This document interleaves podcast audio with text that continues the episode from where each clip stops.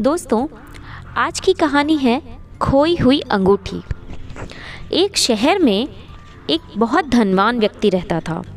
वो बहुत बड़ा व्यवसायी था और उसके पास किसी भी वस्तु की कमी नहीं थी। फिर भी वो हमेशा बहुत चिंतित और बेचैन रहता था।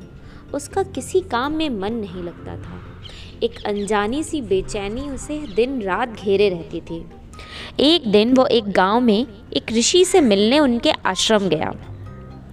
उस व्यक्ति ने अपनी समस्या ऋषि को बताई कि, ऋषिवर, मेरे पास किसी भी चीज़ की कमी नहीं है।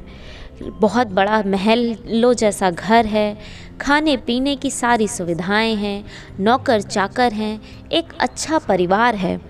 फिर भी मैं हमेशा चिंतित रहता हूँ।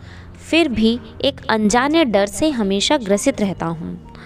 ऋषि ने उसकी समस्या सुनकर कहा कि तुम कल आना, मैं तुम्हें खुश और चिंता मुक्त रहने का तरीका बताऊँगा। वो व्यक्ति दूसरे दिन आश्रम पहुँच गया। उसने देखा कि ऋषि अपने आश्रम के बाहर कुछ ढूंढ रहे थे।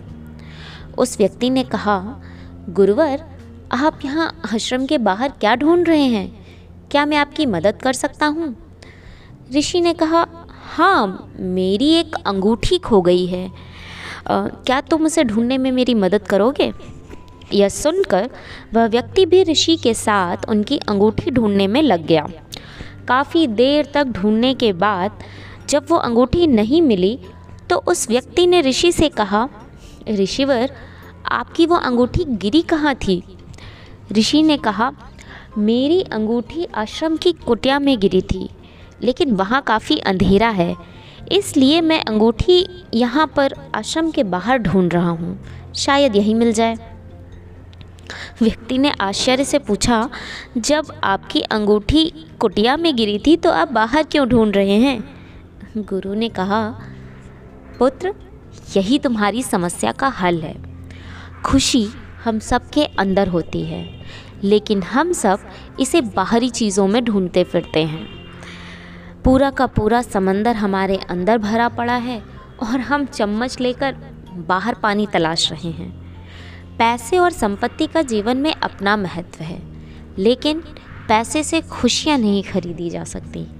अगर खुशियों को अपने जीवन में लाना चाहते हो तो अपने परिवार के साथ समय बिताओ, अपनी प्रकृति का महत्व जानो और छोटी छोटी चीज़ों पर खुश रहना सीखो, संतुष्ट रहना सीखो।